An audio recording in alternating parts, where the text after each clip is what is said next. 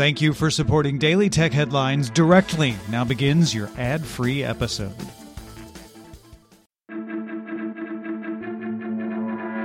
These are the Daily Tech Headlines for Monday, November 18th, 2019. I'm Rich Stroffolino. The messaging app Line and Yahoo Japan jointly announced a basic agreement on a merger, aiming to finalize the agreement in December.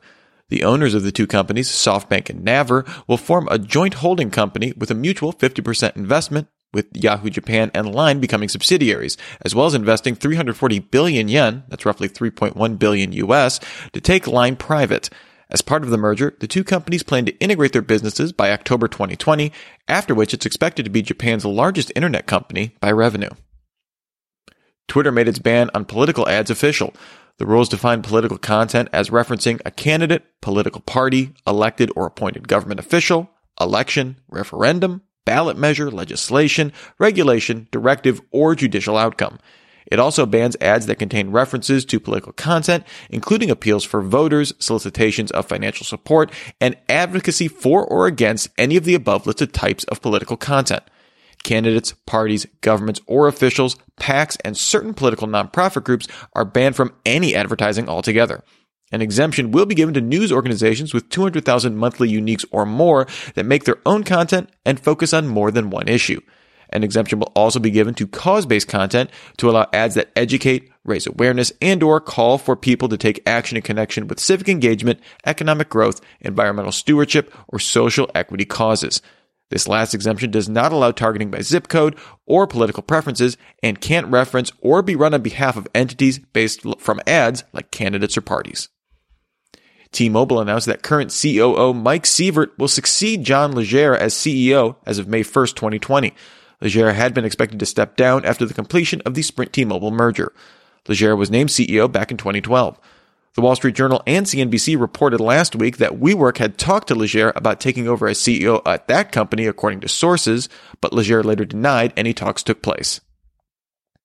Microsoft confirmed that it will remove the Cortana app from the iOS and Android app stores on January 31st in the UK, Australia, Germany, Mexico, China, Spain, Canada, and India. A Microsoft spokesperson told The Verge that currently the app is still supported in the US. Microsoft says it plans to further integrate Cortana into Office 365. The company did not reveal how devices that use the Cortana app for configuration and firmware updates, like the Surface headphones, will work in those selected markets. At the Supercomputing Conference, Intel announced One API, a new programming model designed to abstract the tight coupling of AI/ML workloads to specific hardware, allowing developers to reuse code on different hardware. While this may sound similar to the write once, run anywhere promise of Java, Intel's general manager of compute performance, Bill Savage, told Ars Technica One API uses a different approach. One API uses a set of libraries that tie hardware agnostic API calls directly to optimize low level code that drives the actual local hardware rather than compiling source code into bytecode that's executed by a virtual machine like Java. One API also introduces Data Parallel C++, a new variant on the programming language that allows very low level optimized code to target multiple architectures.